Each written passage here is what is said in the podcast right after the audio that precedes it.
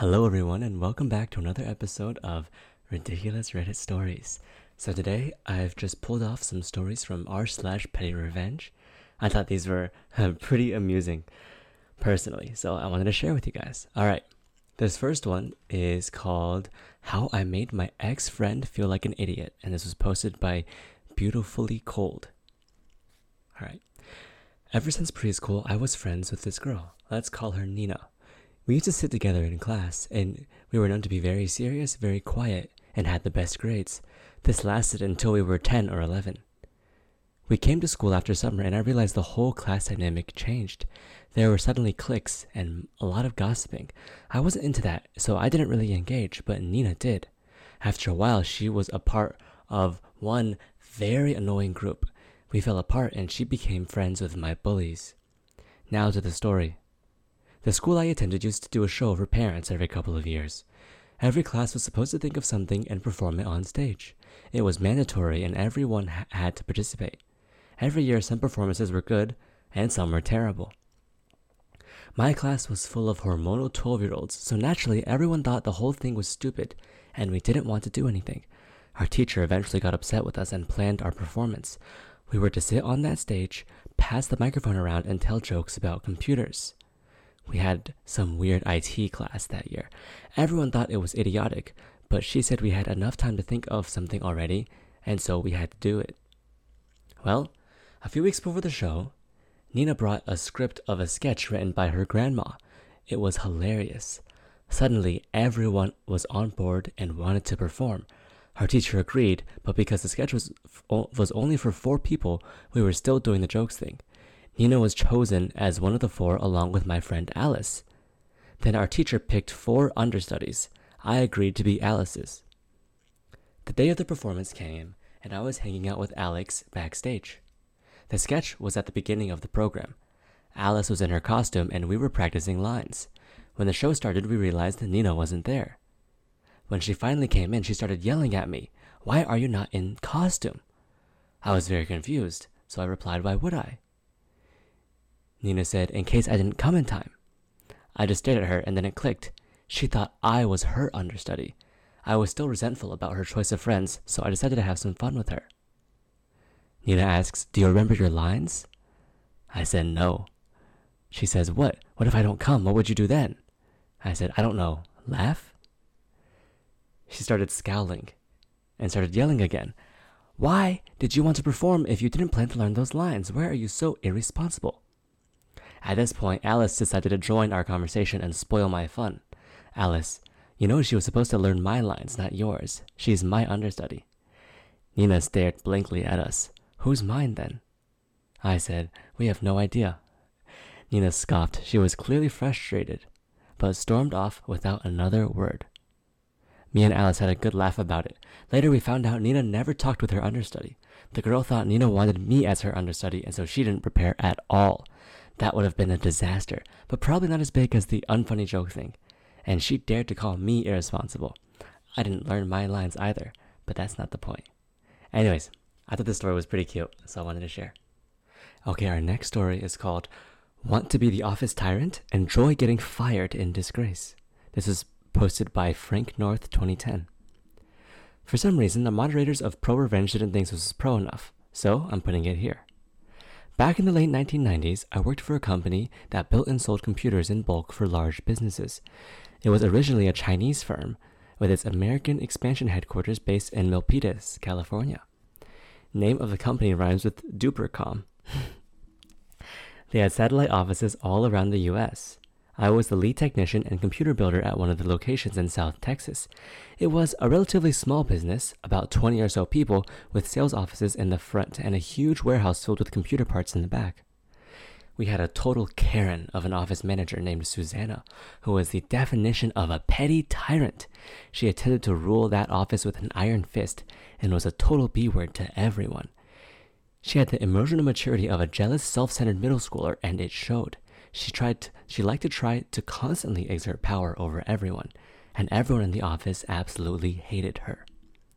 When her secretary had us build her a new computer for her home, Susanna marched into our tech office the next day and demanded to know what kind of computer we built her. just so she could order one for herself that was more powerful because, quote, it isn't right that my subordinate has a better computer than me. That's just one example of how petty and immature she was.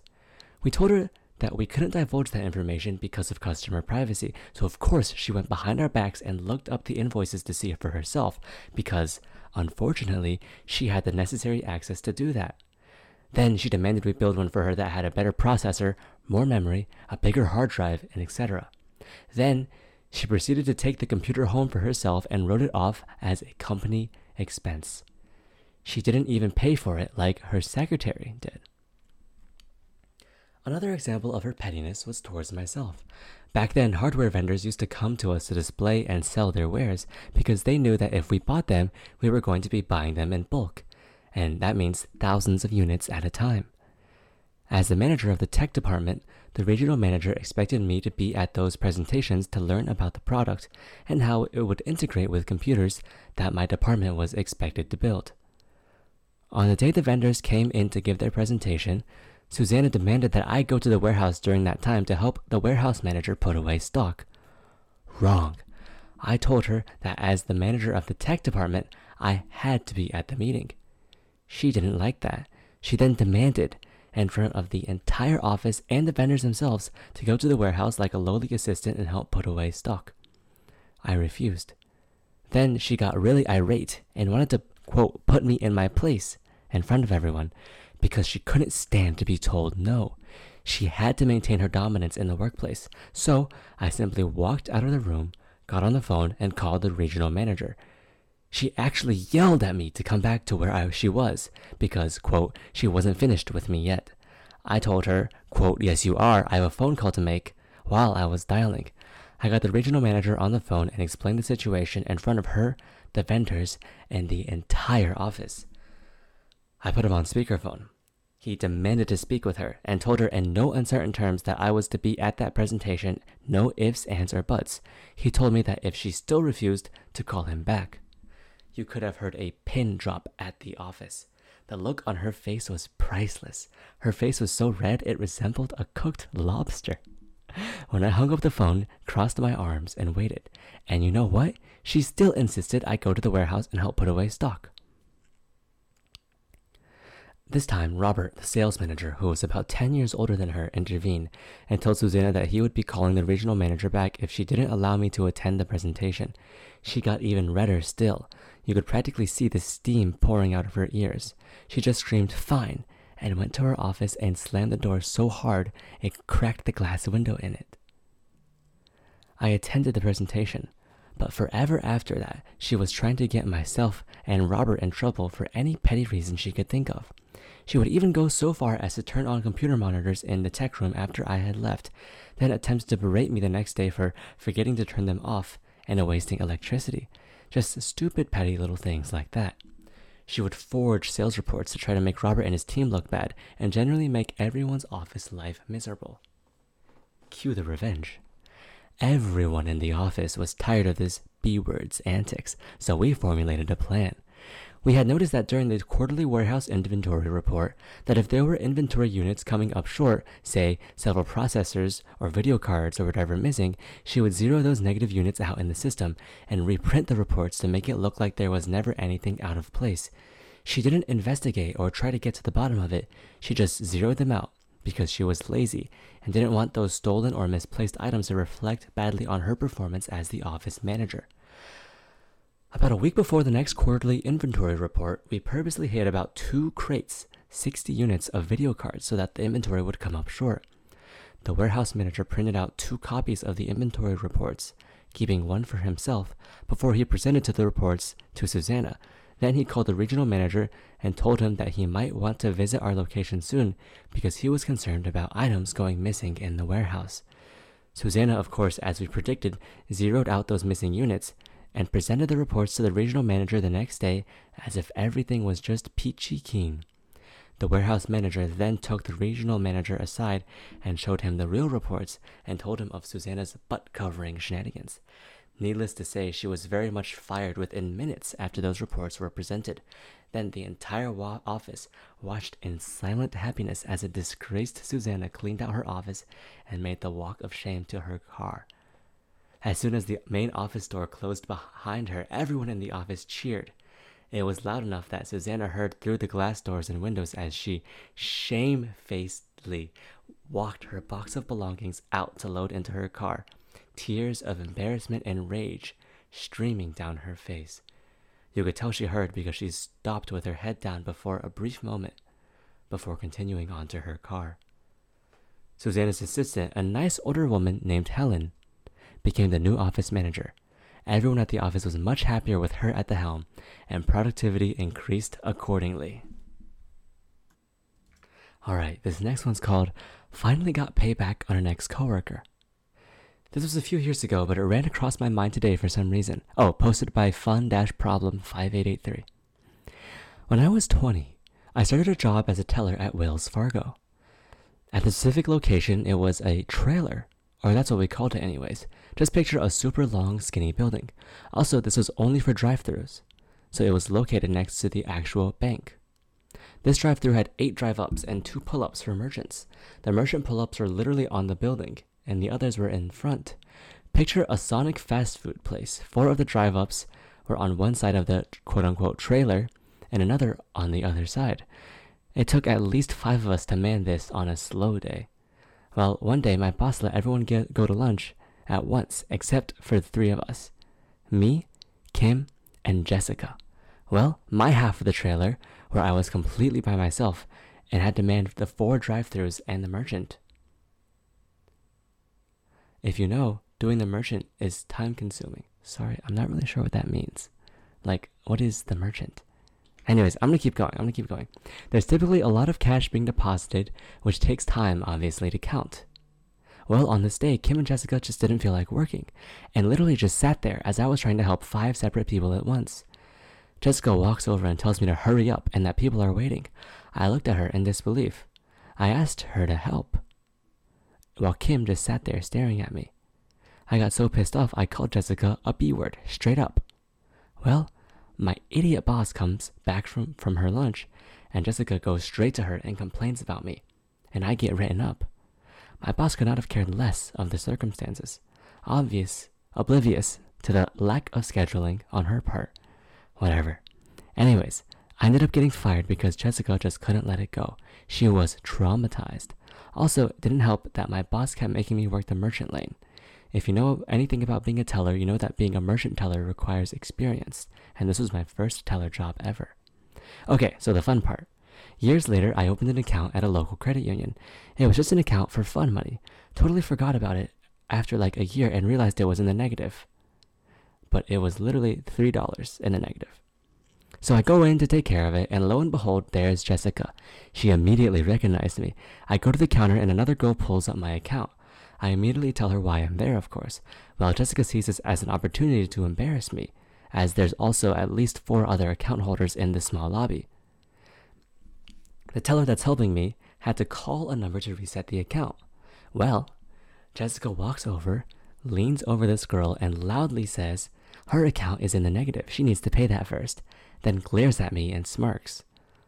Oh, heck no. So I let this girl finish the call and get things squared away, and then I get my account to like $100 balance.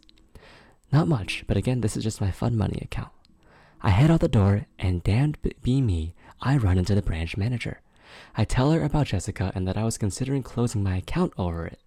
Well, about two hours later, I get a call from the branch manager, and she apologized profusely and told me Jessica had been let go because it wasn't the first complaint about her and not the first time she had been unprofessional.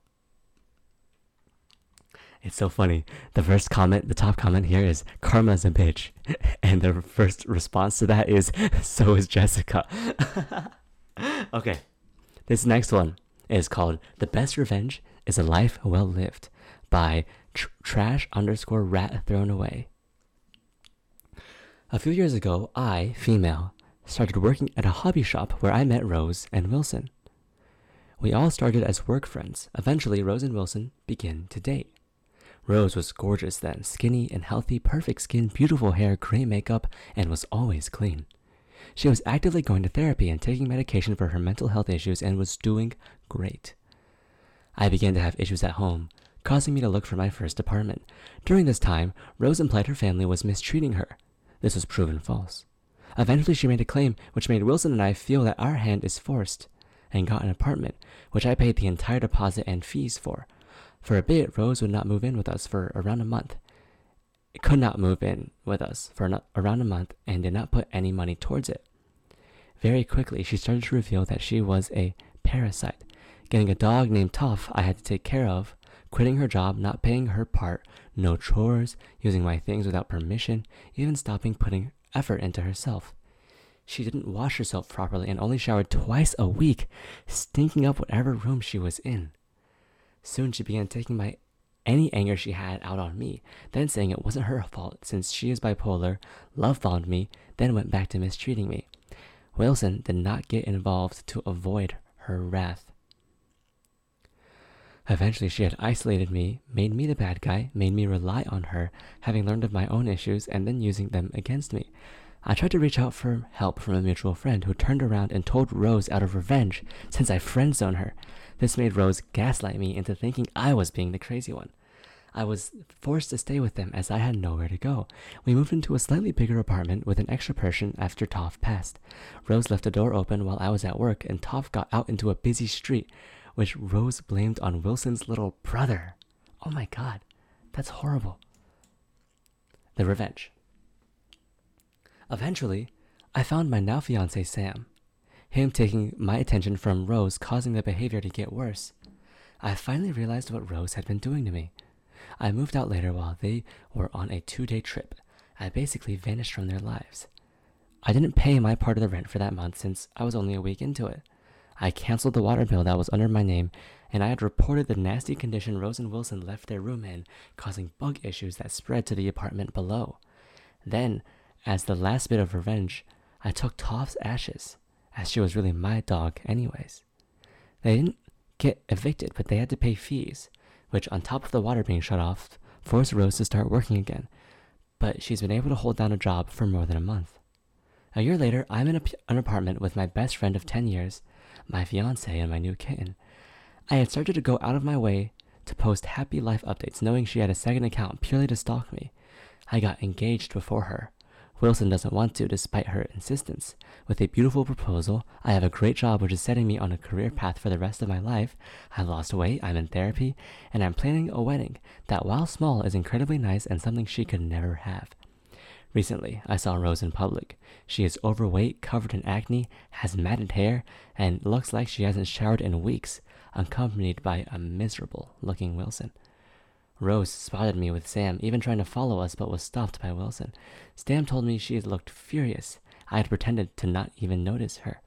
The best revenge from all of this is living a better life than her and knowing I live rent free in her mind.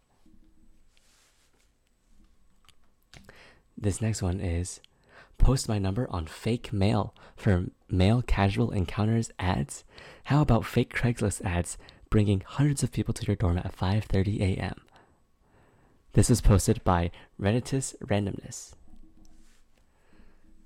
In my mid 20s, early 2010s, I was looking for a used moped.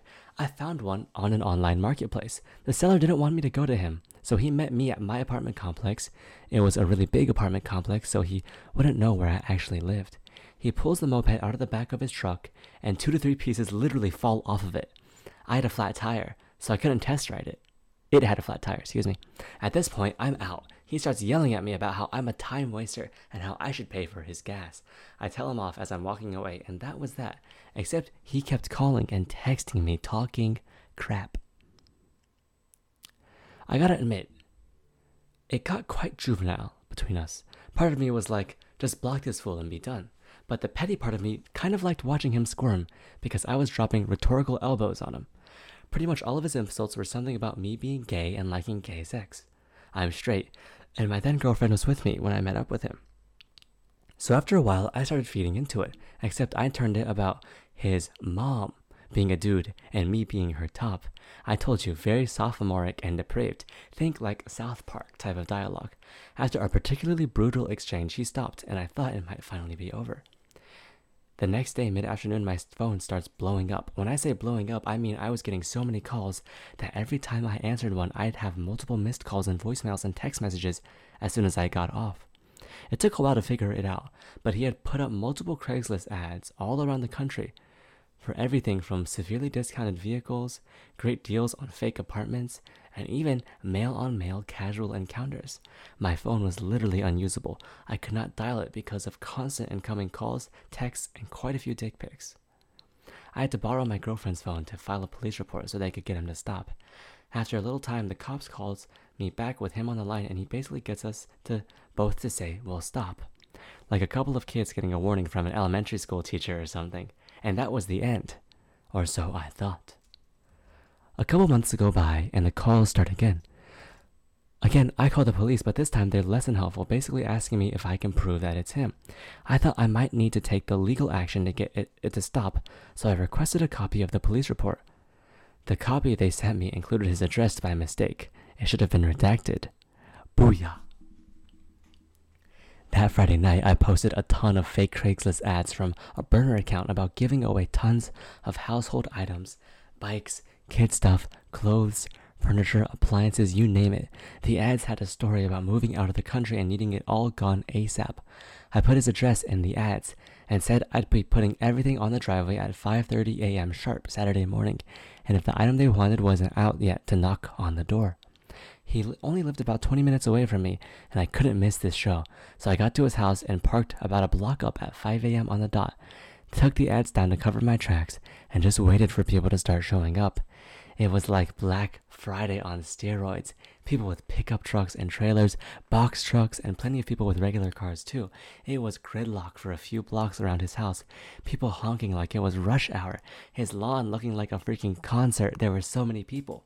Him and his chick were going absolutely wild. His neighbors were waking up and yelling from their windows. I could hear his chick screaming, I told you not to mess with that dude again. The funniest thing I have ever seen. I was dead. Never got any retaliation. I guess he got the message. He got me pretty good, but I got the better of him in the end. okay. Our last story is one of the funnier ones. It's really short and to the point. This is posted by I Hate Rednecks07. Think you can cut in front of me in line? Think again. I was at an amusement park the other day with my friend, and we were waiting in line for about one and a half hours for the best ride in the park. Near the end of the line, some snot nosed kid and his friend cut right in front of us. My friend could tell I was pissed, and she asked them what they were doing. All they did was shrug and laugh. When we finally got to the ride, they were sitting in a seat right in front of us. I'm not good with coasters, so my stomach was upset, and I could feel I was about to throw up. But instead of getting off the ride, I said, Hey, bitch boy. And the kid turned around, and I projectile vomited in his face.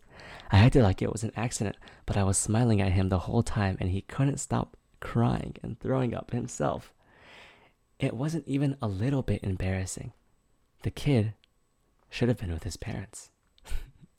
the top comment says assault by vomit is crazy. Okay.